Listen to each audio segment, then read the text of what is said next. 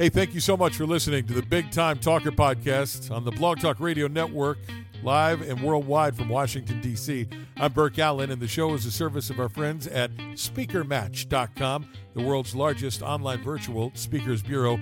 Hey, if you're a, a meeting planner or you're a, a keynote speaker, get together on SpeakerMatch.com. If you're a music fan, you're going to love our conversation today with my old friend Paul Abraham. Paul spent the better part of three decades on the road with some of the biggest names in the music industry. Bad Company, the Marshall Tucker Band, 38 Special, the Fabulous Thunderbirds, Michael Peterson, uh, Billy Ray Cyrus, and the Lynyrd Skynyrd Band.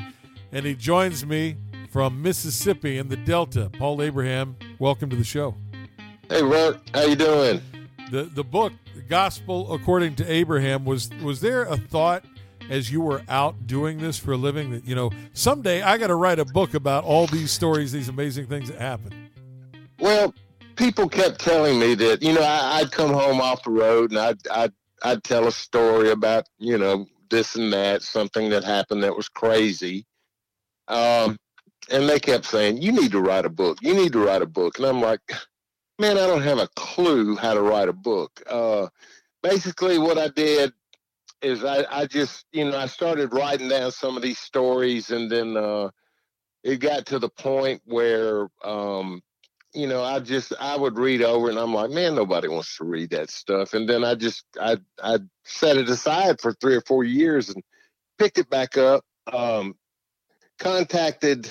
Well, I tell you what I did. I went on Facebook one morning. Facebook one morning, and um, and I just asked for for help. You know, I just said, look, I've got these these stories. I've got a lot more in my head. I need to either put them down on paper and and uh, I, you know, I, I need either a, a ghostwriter or somebody to help me, you know, do what I'm doing. Right. And um, before the day was out, I got a, a, a, um, a message back from a publisher, and she told me that she'd like to read what I had. I only had like, I think maybe 70 pages at the time and she said, uh, "Could you send me what you got?" Which I did.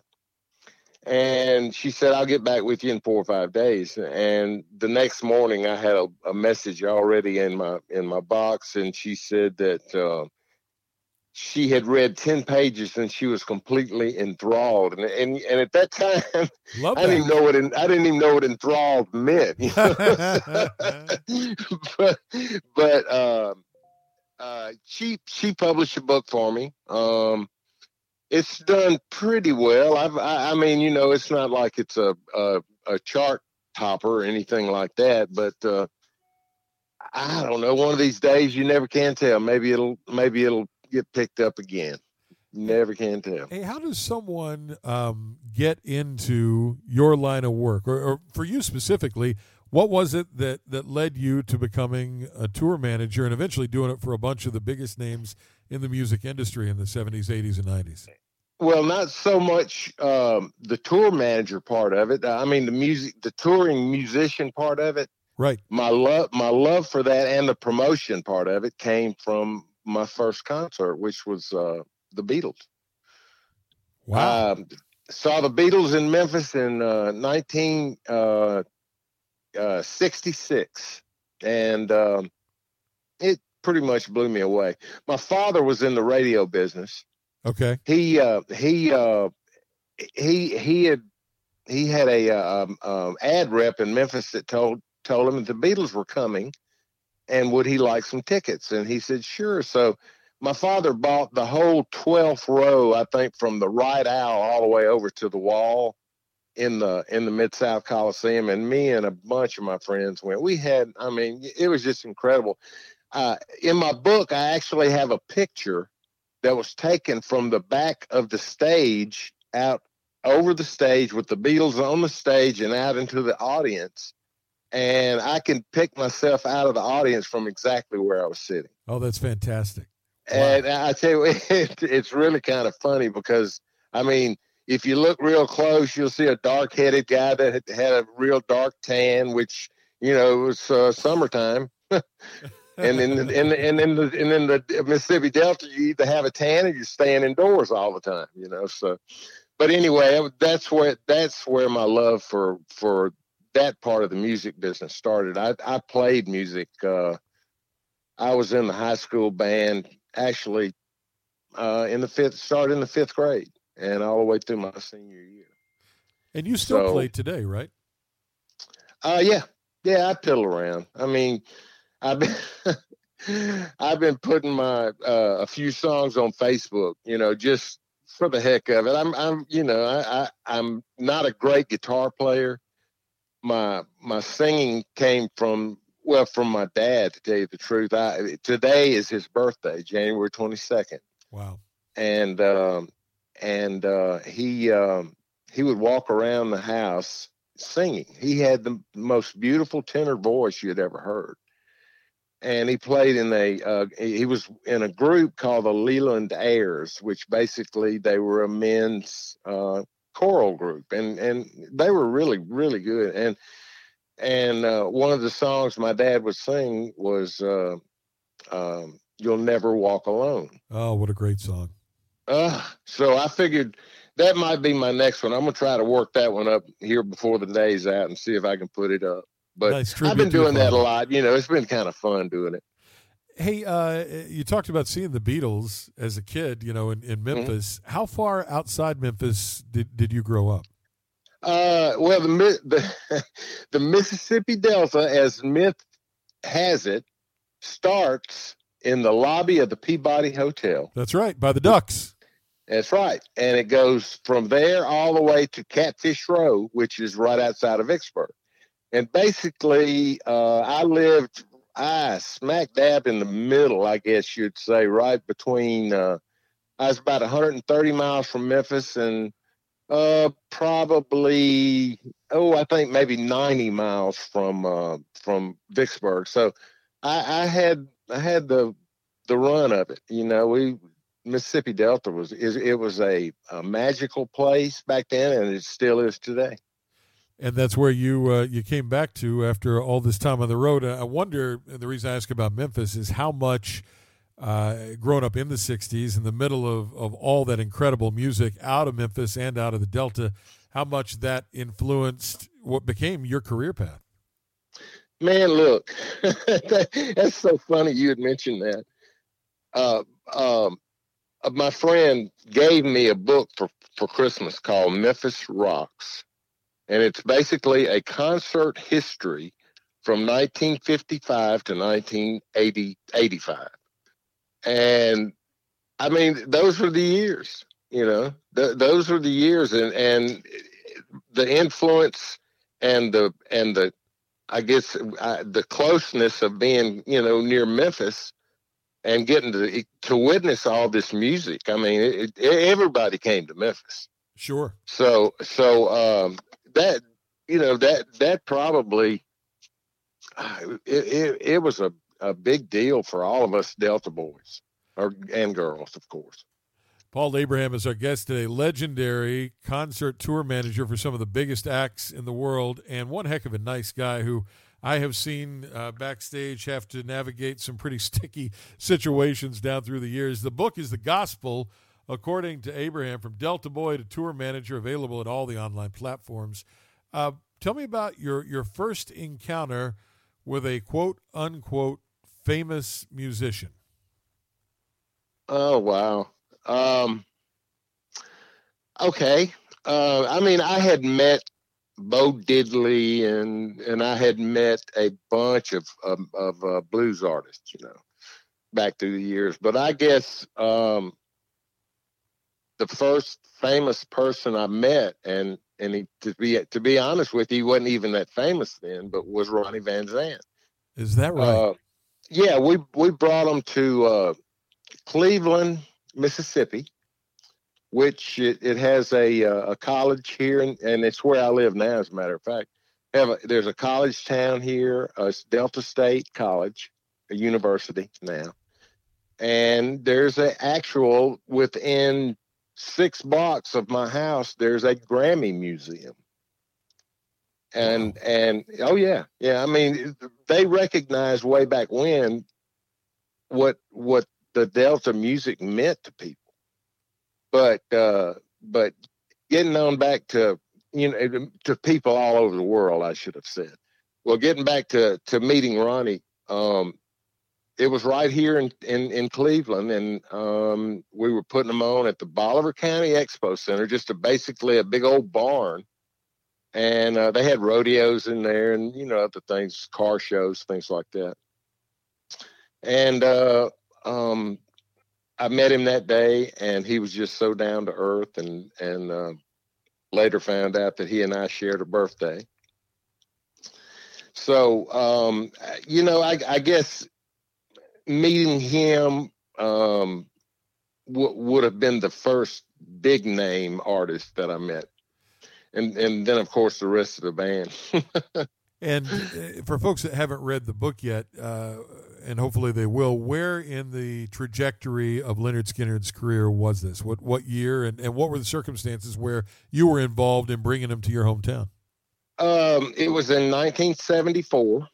Um, my I was telling you earlier, my father had a radio station. My brother and I decided we wanted to, to try to to try to do some shows. I was uh, in uh, uh, Atlanta. I was living in Atlanta in oh 72 through maybe 73, 74. Just went over there to party. Yeah, yeah, yeah. but but uh, I saw Skynyrd at Funochio's. It's a old, you know, it's a little, it's a, a nothing of a nightclub. I, I, mean, basically, I do. The only thing I really remember about it was it had a tiny stage and a, a balcony, and I was in the balcony and I was looking down on this band, and and I'm watching, I'm watching them just kill everybody in there. Man, they were just incredible. And um, a few days later, I saw a, a friend of mine um, turn me on to their first album. And I'm like, oh my God, th- th- these guys are fantastic. So I, I, I, got in touch with, with my brother Carl, who was still in the Delta. And I said, you know, I just heard this new band and uh, maybe we want to try to bring them over there. You know, maybe we could bring them, you know, somewhere. We'll find somewhere to put them and, and uh, see if we can get a crowd. Well, um, sure enough, we got a, a great crowd charge five dollars a ticket. wow. And that's and, and that's five dollars, like, like you like you say it in the South. That's right. but but um uh. I, I think we had, you know, 3,500, maybe 4,000 people there, and and uh, it is still talked about today. It's funny thing is is my my personal physician he uh, when I first met him back oh six or eight months ago, um, uh, I told him, you know, who I was and what I had done, and he said, you know what? I was going to school at, at, at state at that time, and I remember we skipped class so we could come over here and go to that show that night. I'm like, is that right?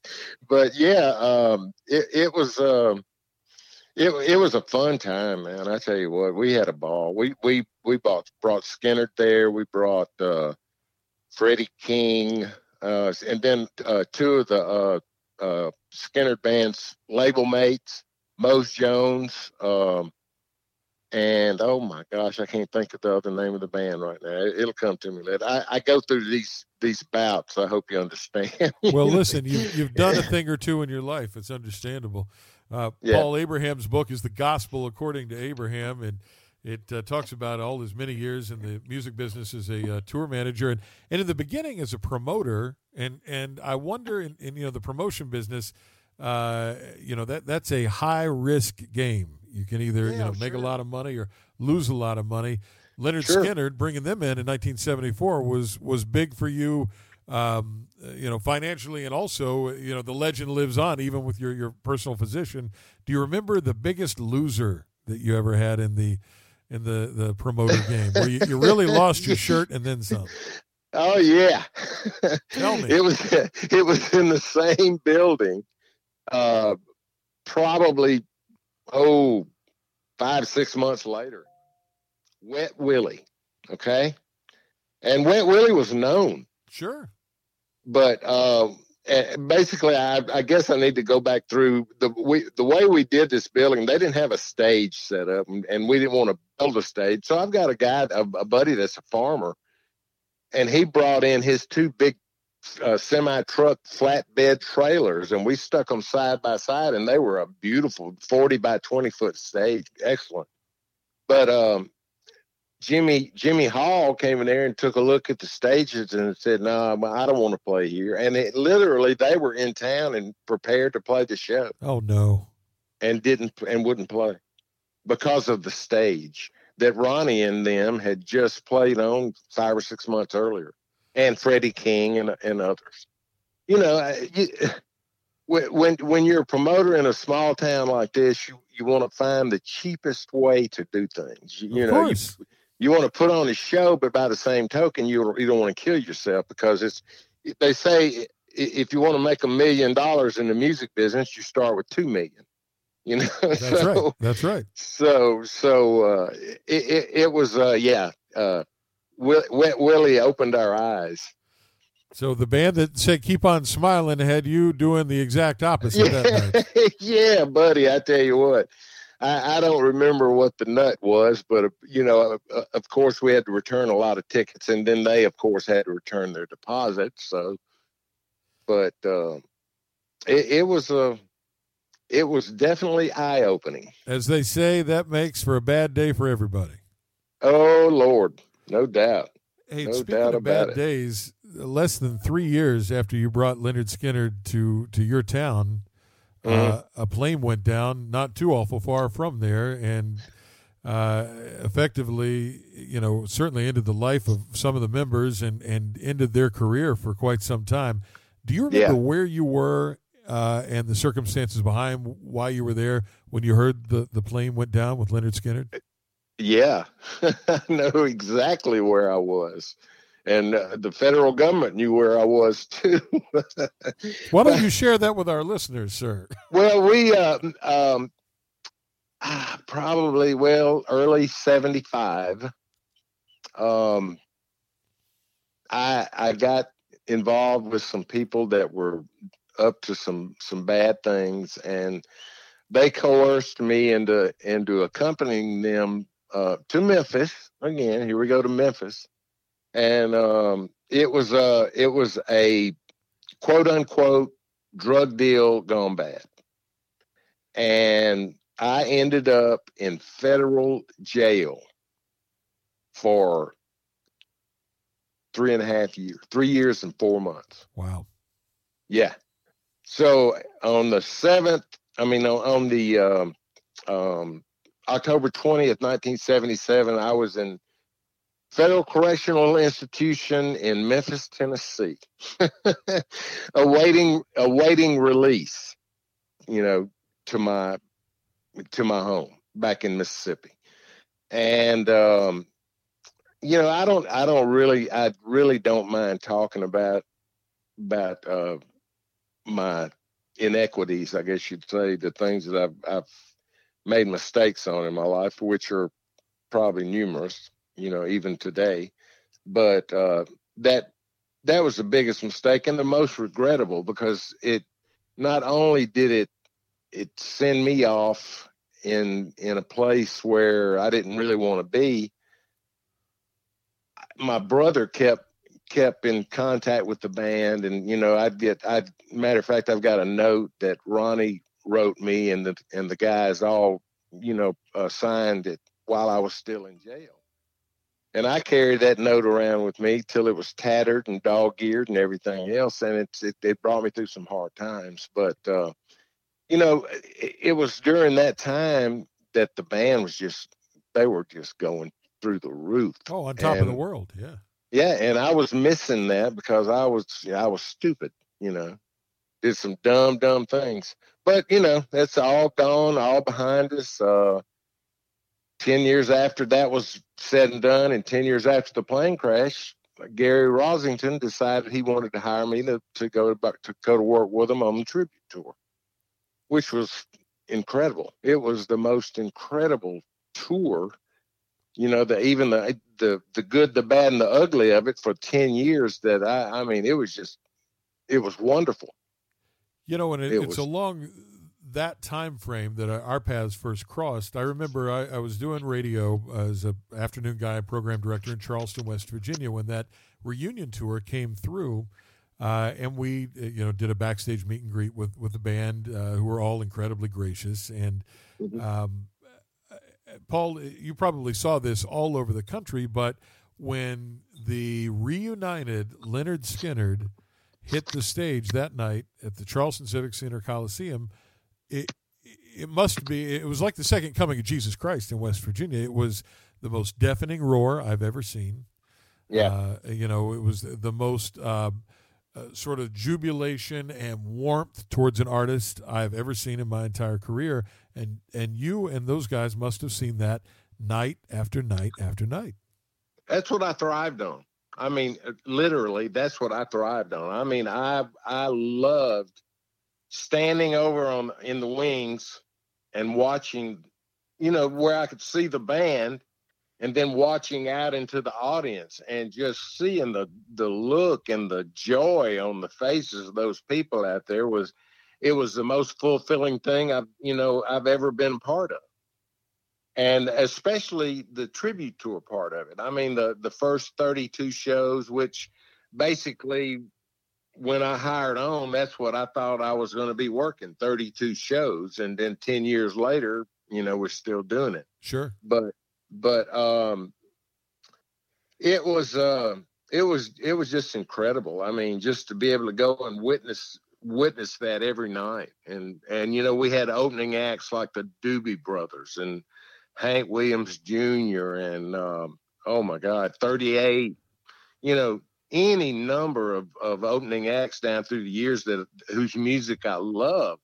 And to be able to go out there every night and listen listen to all that music and then to end it every night with uh, with uh, Skynyrd just burning the stage down every night there were so many you know emotional high points in in that show of course when when uh, Ronnie's father would come out, Lacy, and, and talk to the crowd, yeah. and and people just loved him up. Um, I remember one of the the original road crew members, Gene Odom, was there and signing copies yeah. of his book. Uh, yeah. the autograph table, and of course the the show, uh, the way it ended every night uh, for folks that didn't see that tour, uh, it was pretty special. Yeah, um, with Ronnie, with uh, Johnny not doing the vocal. Is that yes, what you're talking about? That's right. Yeah. Well, let me let me add to that a little bit. Yeah, every night, um, Craig Reed, one of the survivors of the plane crash, he would take a microphone stand out there. Well, he would he would uh, once, well, he would take the microphone stand out there with Ronnie's hat on it, and that's that was basically. And then they would do Freebird instrumentally. Um, we were in Sacramento California. Uh, this was in 90, probably 91. I, you know, I'll be honest with you. I, it may have been, it may have been sooner than that, but, um, I, and Johnny probably could tell you a little bit better than me, but, um, Leon and I were out walking on the outside of the Arco Arena. And, um, Leon looks over and he sees this little bird that's entwined in fishing line. And he reaches over and pick, picks this little bird up, and he really and truly he he for five ten minutes he's sitting there unwinding this this fishing line off of this poor little bird. And and the whole time he and I are talking, I said, "You think the bird's going to be okay?" He said, "Oh yeah, he'll be fine." So when he got him all out completely unwound, he, he set the little bird down on the on the uh, pavement, and for a minute the the bird didn't fly away, and it kind of you know I, I'm like oh my gosh, that little bird kept looking up at Leon, and then he flew off, and Leon said, "Oh my lord," you know, and I'm like, I'm like, what's that, Leon? He said that's he said that's an omen. He said I got to go see Johnny. so, wow. So he went to see Johnny, and and Johnny, for the very first time that night, sang Freebird. And it was, man, I tell you what, it was moving. It really, really was. Paul Abraham is our guest. We're talking about uh, his days with Lynyrd Skynyrd, and of course, he served time on the road with many, many artists, including Lynyrd Skynyrd, in their reunion tour. Um, how does one go about becoming a tour manager? Because this is a, a pretty amazing part of your, your life story to go from being uh, locked up in a federal penitentiary to being on the road with some of the biggest musical acts of all time. Uh, walk us through how that happens. Well, uh, first of all, um, I when when I got out of jail, um, my my wife and I, I, I got married, and my wife and I moved to Colorado. We loved living in the Rockies, so we moved out there, and we found us a beautiful home, and you know that's surrounded by national forest, and we raised golden retrievers, and just had a wonderful life. And and one day, I was talking to uh, Billy Powell on the phone, and he said, "Well, Paul, you know that Gary and Dale live up in Jackson Hole, Wyoming, right now." And I said, "Oh, you're kidding?" And so, uh, I figured, you know, and Sandy, Sandy, my wife and I decided we wanted to go up there anyway, and we had already been up there. I think maybe once or twice because it's just such a beautiful place. Sure. So, so um, we went up there, and um, I looked in the phone book, and sure enough, Gary Rossington. wow! So, in the phone so book. I, yeah, in the phone book. So I, I, I called, and Dale answered the phone, and I explained to Dale who I was, and she said, "Well, you, Gary, he's not here right now. He's at the grocery store." And, and I said, I, "Well, there's only one grocery store in town, so I'll go see if I can see him." Well, sure enough, I, I walk in the grocery store and I find Gary out back by the by the meat market, and um, and he turned around and looked at me. I mean, you know, he said, "Oh my God!" And the first thing out of his mouth was, "Where's your brother?" You know, because everywhere we went, when you know, at that time, it, my brother and I would be at all these shows together, and then all of a sudden I disappeared. But anyway, um, we talked for a minute. and he said, "Man, you got to come out." And so um, went out to the house, and we had already booked a hotel room. He said, "Man, you don't need that hotel. Just stay here with you know, stay here with us." So we spent probably a week with Dale and Gary that time, and then you know we, would go back home, and then a few weeks later we'd would Gary and I would go camping or fishing or you know we'd find something to do up there and i, I would I, it was always just an excuse for me to go back up there to tell you the truth sure so um, one of the times we went gary had gary and dale had put the band the rossington band together which were they were really really good and but it was it was kind of popish you know yep. but it was really really good stuff and they went out and uh, did some shows. I think they did one show in Texas, and uh, um, they opened for Boz Scaggs. And then few few a week or so or two weeks later, they did the show in Atlanta at the Fox Theater, and they opened for Kansas. So after that show that night, Leon and um, Billy had showed up to see Gary with the express intent in talking him into putting the band back together to do a tribute tour. And uh, Charlie Brusco had already, you know, he'd already told him, he said, look, we've got people, we've got promoters all across the country that would, would buy this thing in heartbeat, in a heartbeat for arenas. So Gary Gary was having a he was having a, th- a deal like you know I don't know if I want to do it because I don't know if it's the right thing to do and I don't want to be I don't want people to think we're trying to cash in on you know Ronnie's music and the and the you know that whole deal and it was kind of a guilt type thing and uh um I don't know. After a while, we went to uh, that, everything almost came to blows that night because Gary was dead against it, and, and Leon and Billy, you know, wanted to do it. Not only did they want to do it, they needed to do it. Right. Gary, Gary took care of his money a lot better than than those guys did back in the day. But um, we were in Jackson Hole, and and Gary said, "Paul, it looks like it looks like we may you know, might do some of these shows. He said, uh, he said, would you like to come out with us and, and and work with us on this tour. And I'm, I'm like, well, Gary, I've never done anything like that before. And he said, well, look, just come out and you can be our security. And I said, oh, okay, fine. Cause I, you know, I was about six, two and weighed about 240, you know, I, I, I'd be a pretty good security guy right now. I'm not though, because I'm about six, probably about six, one and weigh about 190. Funny how that works as you get older. no, but anyway, I said, yeah, sure, I'll do it. Well, went out on the tribute tour and, um, and that's boy, that's a whole nother story. Oh my God.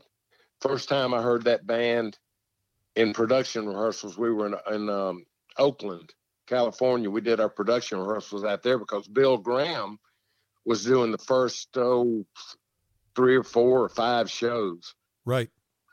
And um, um, yeah, it got. I, I just couldn't believe how great the band was. But we started the tour out there. Um, I went through the whole first 32 days or the 32 shows, and then we booked into 1988 and we started up and did some more tribute tour shows in 88 and uh, then after that it was basically they started getting offers. So a couple of years in gary uh, asked me if i would be the tour manager. He said because to tell you the truth i think you got it together a whole lot more than than these guys that we're hiring and and basically what it was is it was people that the management companies were bringing out that the guys really didn't have a, a rapport with you know and they had a rapport with me and had known me for for you know 12 years or so Sure. so um yeah they made me tour manager which again i had no clue in what i was doing but you know i, I faked my way through it pretty good for the next eight years Some amazing on the job training as the tour manager for Lynyrd I Skynyrd. guarantee you it was. No question about that. It was definitely O- OJT. When uh, when you did some of those shows, and I believe the one in Charleston that I saw all those years ago, uh, Gary did double duty on some of them because the Rossington band would open the dates and then he would come out and play with Skynyrd too, and that's where Right. uh, you know I, I met our friend Jay Johnson, who I uh, continue to to be tight with today. oh Um, yeah. and then uh, you know there was uh, began to be some changes in in the Lynyrd Skynyrd lineup as as things went on, and our mutual friend, for example, Mike Estes came in and uh, and then uh, left just a couple of years later. A- As that tour went on, um, some of the old demons within the band began to to come back. Did that make it difficult for you, or more difficult as a tour manager? Because uh, I Oh, think yeah. there's probably not a, a lot of understanding amongst folks who are listening right now what that job entails. yeah, it, it made my job my job a hundred times harder. um, well, you know, it's basically I, I would I'd go to go to bed on the bus, and I'd see people still up. You know, when I woke up to go to work, and I'd and I'd get a good you know six seven hours sleep on the bus, and those guys staying up doing God knows what. Well, I God knew, and I knew too what they were doing, but Sure. but they would, you know, they'd stay up all night long and then get to a hotel and they may stay up the rest of the day and then come to a show that night, you know, and you to be honest with you, um, it never affected their performance at all. Any of that did, but it made my job hard because, well, I mean, different personalities come out, and you you just have to learn which personality you're going to have to deal with today, and that was the hardest part of it. and a lot of that you know certainly along with, with the chemical influences um, have to do with with the pressures of doing that job um, and and frankly just the lack of sleep and rest you think about just a normal person if, if they don't get sleep for a couple of days they get real crabby and they get real grumpy Oh, yeah. and uh, Yeah. I, I think there's a, a misconception amongst people that are not in the music business uh, that think, well, you know, it's it's sort of living in a big mansion and you fly out on a private jet and do a couple of dates and and that's kind of it. It in reality is a very physically taxing job. Oh yeah, there's no question about it. What would a typical Uh, it- day it- be like for you as a tour manager? Uh, you know, when would you roll out, and, and what would uh, take us through a typical day when you were on the road with Lynyrd Skynyrd, for example? All right. Well, every day my day would start on the bus, uh, somewhere heading toward a hotel. Usually I'd wake up before we get to the hotels. I mean, I slept great on the bus. I really did. I mean, it just, it, it matter of fact, I had a hard time sleeping once I got home, you know, but, um, uh, I, you know, I'd roll out, um, go in and, and, uh, g- talk to the people at the front desk. They would all, you know, we had, they had been instructed by me to have keys ready. Um, you know, any kind of any kind of requests, I you know, I'd go in and talk to them first before anybody got, got up and got off the bus, and then um, I, I'd make sure that everybody had their keys, um, and they'd go to go to the hotel, go to the hotel rooms, and and spend most of the day there. Uh, and I'd stay in, in the in my hotel room, and at the time there weren't any really cell phones, so I'd I'd stay on the phone advancing shows pretty much all day from the hotel.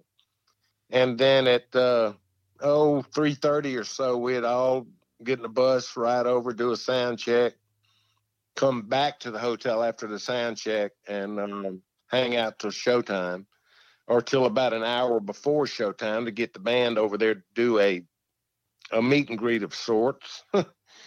and that was that was like pulling teeth sometime getting getting the guys to do meet and greets. But hey, you know, it's all part of it. Sure. And back then, and back then, people weren't paying three thousand dollars a a ticket to to have a meet and greet. I'm I am absolutely floored that they're doing that kind of stuff now. But hey, you know what? People are they're just nuts. I mean, have you have you encountered that? I have seen it, and it is amazing. And you know, you think about, uh, you know, fans who who build an artist career and you know put their kids through college, and then Yeah. the artist charging thousands of dollars uh, to come back and take a quick picture Yeah. and say hello. At, at for ten seconds. Right, right. and and and you know what? I i could have i could have become a rich man because there is no telling how many tickets and passes i gave away in that 10 years. I gave away a ton. And uh you know i th- again that was kind of part of my job. I loved seeing how people would react to the band. And then later on even working with billy ray it was kind of the same thing you know because he he he he didn't mind doing meet and greets. That that boy he'd sit out there for two or three hours signing stuff. You know That's that right. was his deal. But um, I I- you know I don't know. It was just um it it was a a different kind of job. But basically, you know, we'd get the show done. Uh, I'd make sure that the bus had everything it needed. I did have help. Uh, Craig Reed was kind of kind of my assistant after a while, you know, but uh uh, you know, he he'd Craig would be in charge of getting everybody everybody's luggage out of their rooms and on the buses, and then we'd get back on the bus and head to the next town. And that's how the that's how the days went. Almost every day was like that. But For- you, for months at a time. was, you didn't know unless you had the tour book right there in front of you. You didn't know what day it was. You didn't know what town it was. I mean, literally, that's how things run together out there, and that's how it affects you. It really does. Paul Abraham is our guest. We're talking about uh, his life on the road with Lynyrd Skynyrd and a bunch of other big artists, uh, and his book, The Gospel According to Abraham, available online at bookstores everywhere. And if you'd like an autographed copy, a signed copy, you can hit up uh, Paul Abraham on his Facebook page.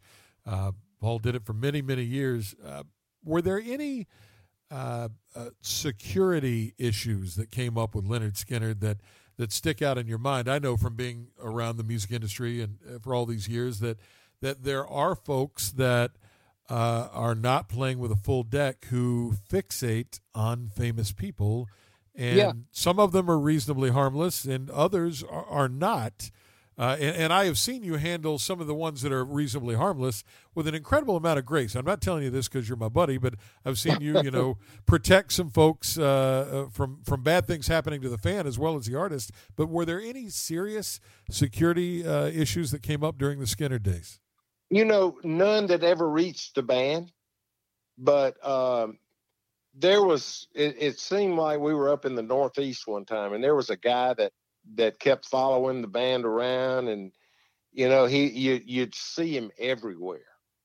And we did a little checking on the guy and he had a he had a record you know which hey god knows a lot of us did. Sure yes. Yeah that ain't common. but uh, but, but uh he uh well yeah, it, it seemed and and i can't remember specifically what was going on with it but it seemed like Leon or somebody had had gone out with his girlfriend or something like that, and I mean, literally, this guy was it, it, he was stalking, and we said that he was stalking the band, but basically, I believe that he was stalking Leon.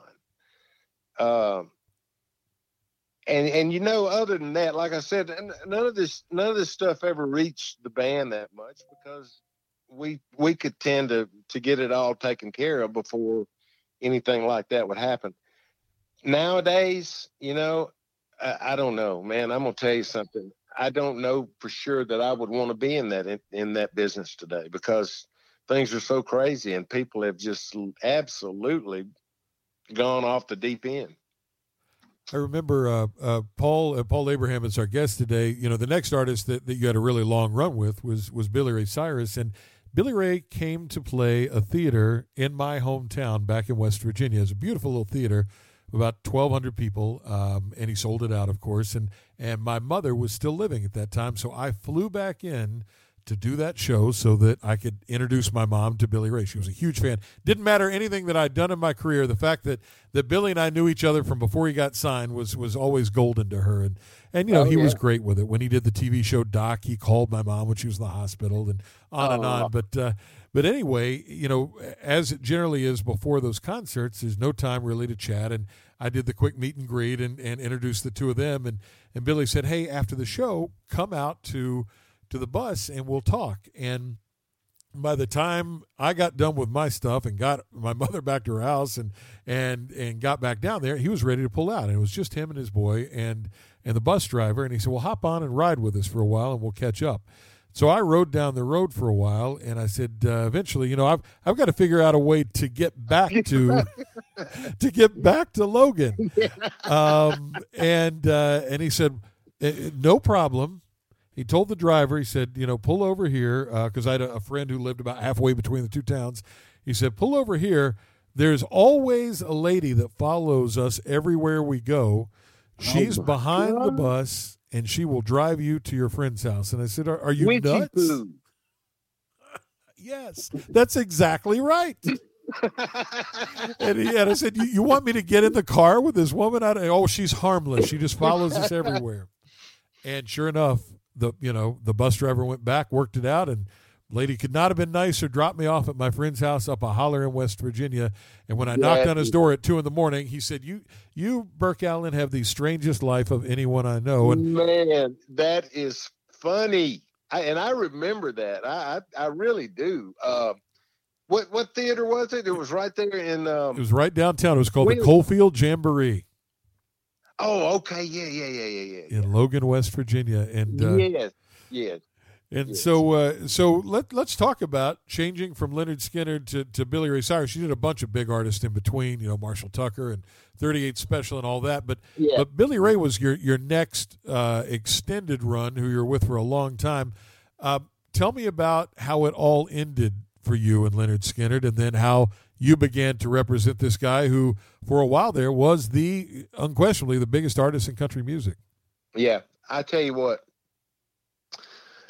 um, toward the end with Skynyrd, I, I mean, I, I would I, li- literally living in the Rocky Mountains with um, nobody around me, and I'm I'm starting to advance shows, you know, and and and the stress level was palpable. I mean, you could feel it, from the very first day that I started advancing a, a tour, and it just got to the point where you know I couldn't sleep at night. I was you know I was worried that that something bad was going to happen and you know i just I, I don't know it was just a whole bunch of different things that were going on um and oh i i had i had uh gary i think gary and johnny had been listening to somebody else and and they decided that maybe it was time for me to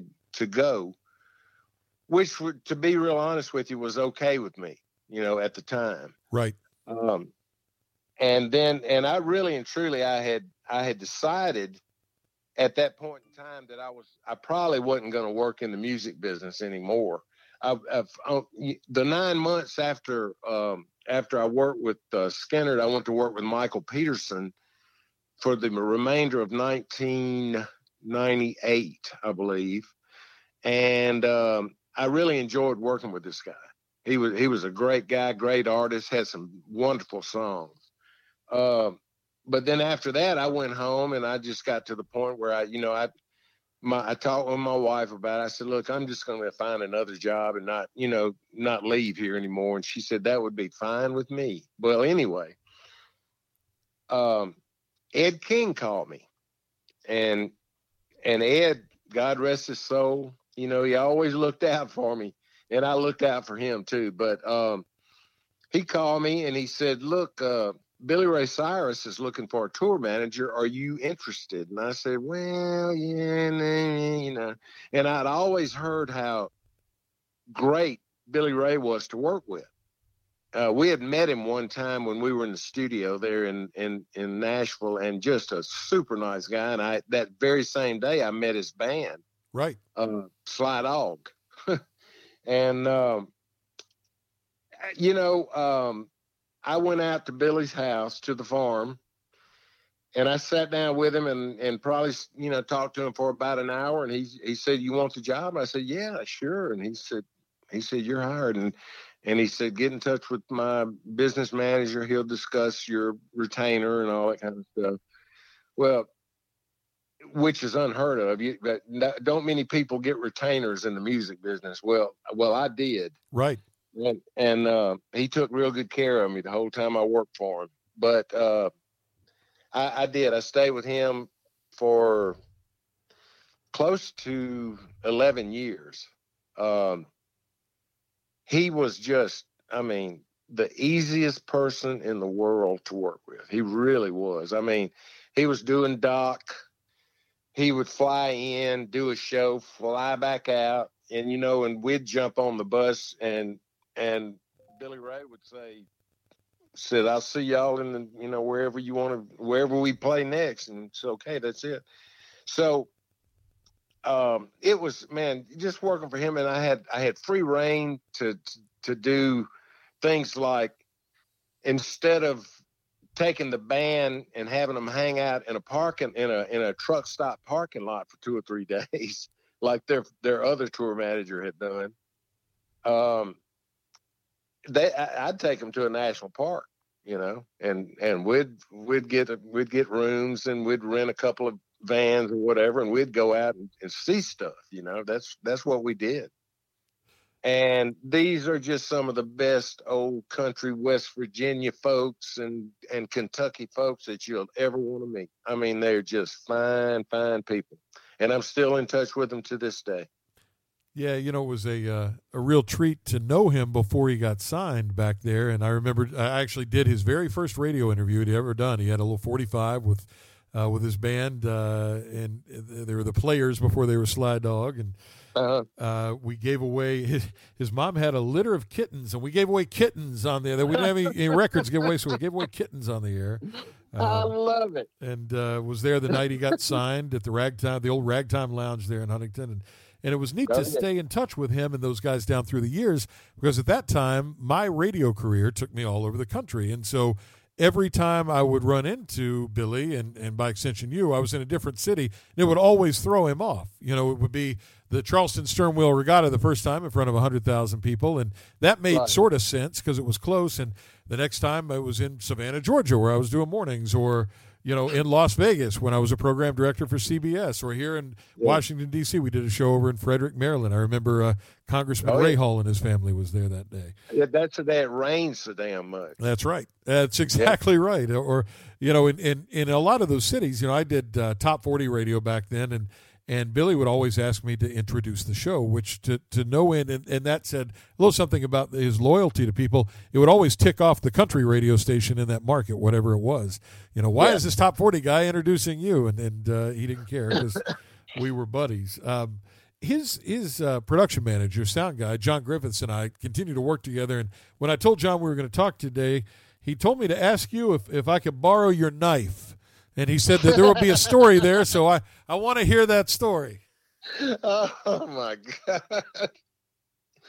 Oh my Lord. Um, I forget where we were at, uh, but my grandson and we and see John, he's got such a great memory, but I, I can't I can't remember the specifics of it. But my grandson, somebody had had he, and he's a guy who was six, maybe maybe five or six years old he he came up to me and he said so and so said something to him and can I borrow your knife?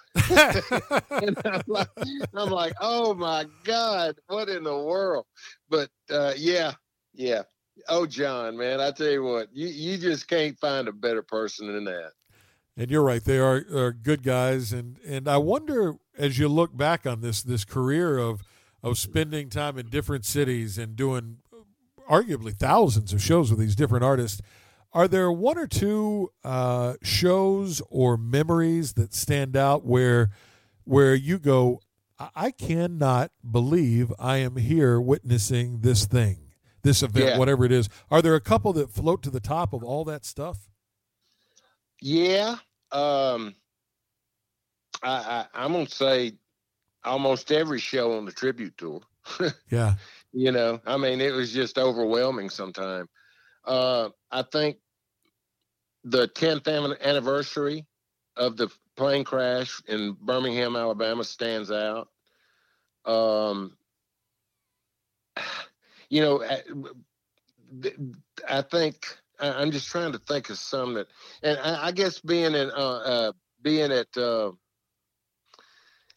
Fan Fair you know, being in the middle of uh, Adelphia, whatever they call that Coliseum up there now, and and having having it completely full, and having Billy Ray out there just rocking rocking them down, man. Sure. That that place. Um, I think being in in some of the California venues like uh, Universal Amphitheater and all the all the big big wig people that have to kind of go through me to get to the band.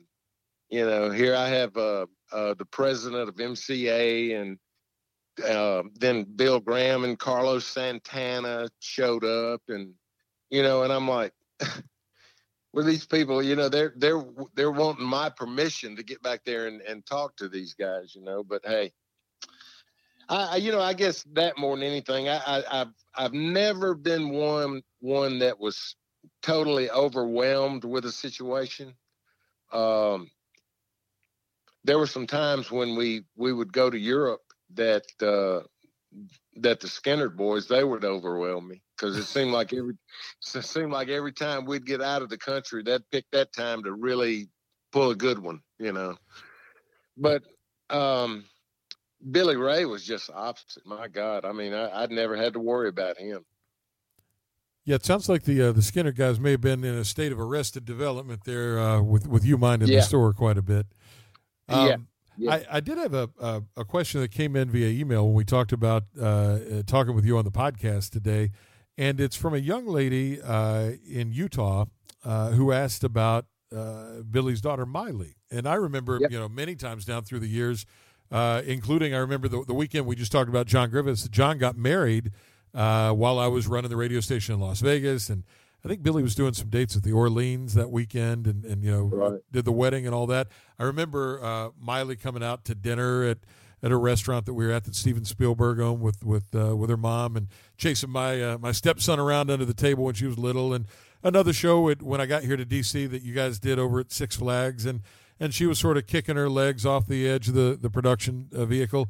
So the, Uh. this uh, this listener wants to know if you had any inkling, you know, watching that little girl grow up and and him pulling her out on stage, if you had any inkling that she would become the star that she is today. Well, well, no, not the star she is today, but I knew dang well she was going to be uh, some something. Oh, there's no question about it. I mean, like you said, when she when when Billy pulled her out on the stage and that little girl grabbed a microphone when she's five years old and sing it, you know, uh, pitch perfect.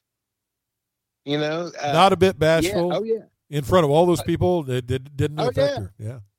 Yeah, I mean, you know, and yeah, I knew it. I mean, I, I had no doubt about it. I knew she was going to be something big. And then when they started, uh, when when Tish started uh, taking her to California to do the auditions for Hannah Montana, I mean, she was auditioning for a a, a small part, and she got the big part and took her daddy along with her.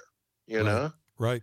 uh, and and after that, I mean, it just it I, I and and I had heard her music. I mean, I, I was out there one time when uh, when uh, after Ready Set Don't Go had been written, Yes. And she wanted to play the demo for me, and and uh, you know, she Molly was always the sweetest little girl you'll ever want to know, and she and I had a secret handshake, and and we always you know, every time I would see her, she'd come running up to me and she'd secret handshake, and I'd I'd have to remember it with my old feeble mind, but uh, I'd get through it usually. But uh, yeah, Miley, I mean, I, I knew she was going to be big. I had no doubt in my mind if they all they had to do was put her out there. And now Noah's out there. Noah's out there making pretty dang good music too. Yeah. Yeah, he is. And, you know, it started with Metro Station. And, and Yeah. um, when, when Billy had that enormous comeback in 2019 with Old Town Road, uh, and you Mhm. mentioned Ready, Set, uh, Don't Go, which was, you know, a decade before that, which again was a huge song for him. So the guy wound up having massive hits in three different decades. I wonder what, what went through your mind when, when that song came out. It was certainly very controversial, at least in country radio. Oh, it doesn't fit here, it doesn't belong. And, and boy, you know, young people just went right around country radio and made it, uh, without question, the biggest song of 2019. And, you know, put Billy back on the on the map and on the on the road again. Uh, what were your thoughts when you saw that happen? I'll tell you exactly. Me and Terry Shelton were you you know Terry. Oh, T-Bone. sure, yeah, yeah. we were talking on the phone and he said, Well, Paul, old Billy Ray done reinvented himself again, you know? and basically that's what he has done through his whole career. He he he reinvents he reinvents himself about once every two or three years. And he has these TV shows. I mean, and people want him for for MC spots, and and then boy, but when this thing came out, and they were what, how many weeks on Billboard? I think it was 17 or 18 weeks at number one. I mean, uh, not just on the chart, at number one. Yeah. Incredible, you know. And I'm like, yeah, but Terry and I, we always get a kick out of that because basically, you know, wonder what he's going to do next. you know, and the only thing that I hate worse than anything in the world is that those guys that brought him through those early days with him, Terry, Michael Joe, um, uh, Corky, Steve uh, French. Barton, Steve French, all those guys, you know, all they can do is sit on the sidelines now. And that to me that's sad because I mean they had they they were a big part of that. Sly Dog, Sly Dog probably I mean with a bunch of middle-aged ladies they they're huge. I think you're right, and and uh, a good a good bunch of guys.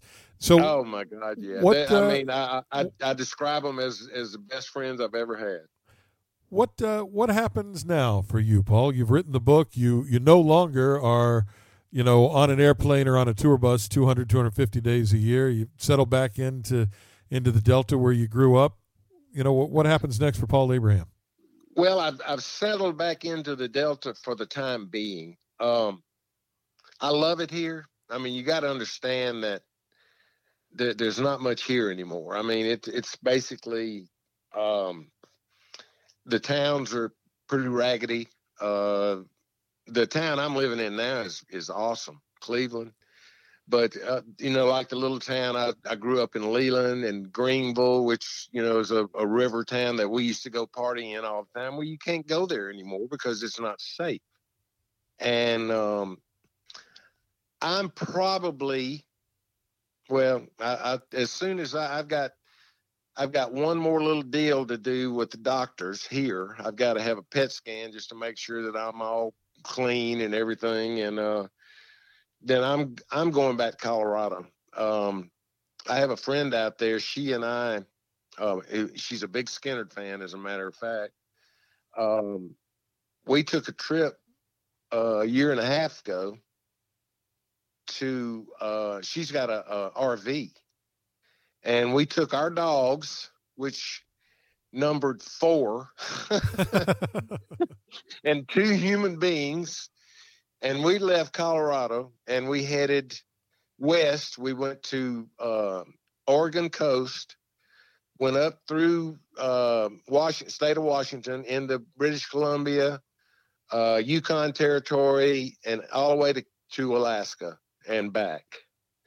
And um, she and I are just super good friends, and she's got she's got a whole bunch of room to to roam out there, and I I, I really it's calling me back, and and I'm a single man now, and I'm I'm thinking that's where I'll be.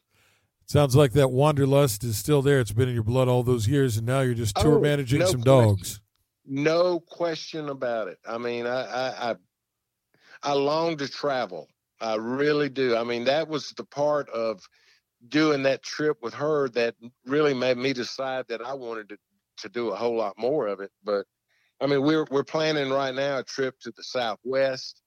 Um, I don't care to go back out of the country anymore. To tell you the truth, there's so much to see here. I mean, you know, I, I just soon stay in the, inside the U.S. But uh, yeah, we're we're probably going to do a, tr- uh, a trip through some of the national parks down in in the Southwest. There's a great line in the in the movie Almost Famous, and we'll wrap up here with Paul Abraham in his book The Gospel According to Abraham. But that reminds me an awful lot of you, where the the young man who's the central character turns to Kate Hudson's character and he says, uh, as they're riding down the road on a tour bus, you know, I've, I've got school, I've got to go home. And Kate Hudson looks mm-hmm. at him and and and looks out the window of the tour bus and said, "You are home." And I think uh, for you, being on the road is home. Yeah. Oh, yeah. I guarantee it is. I mean, that's uh, that's wonderful, I, and I love that movie too. Paul Abraham's The Gospel, according to Abraham, from Delta Boy to Tour Manager, is available at Amazon.com, BarnesandNoble.com. And if you'd like an autograph copy from Paul, you can head over to visit him on Facebook, and he will uh, sign one and put it in the mail to you. It's been great talking to you, Paul. Thanks for taking the time. Excellent, Burke. and good good talking to you again. And I hope to see you again. When all this is over, we will make it happen. That's Paul Abraham, and you've been listening to the Big Time Talker podcast on the Blog Talk Radio Network, Apple iTunes, Stitcher, iHeartMedia, and more. Subscribe, and thank you to our sponsor, SpeakerMatch.com. Wherever you go, whatever you do, make it a great day. Thanks for listening. Bye, everybody.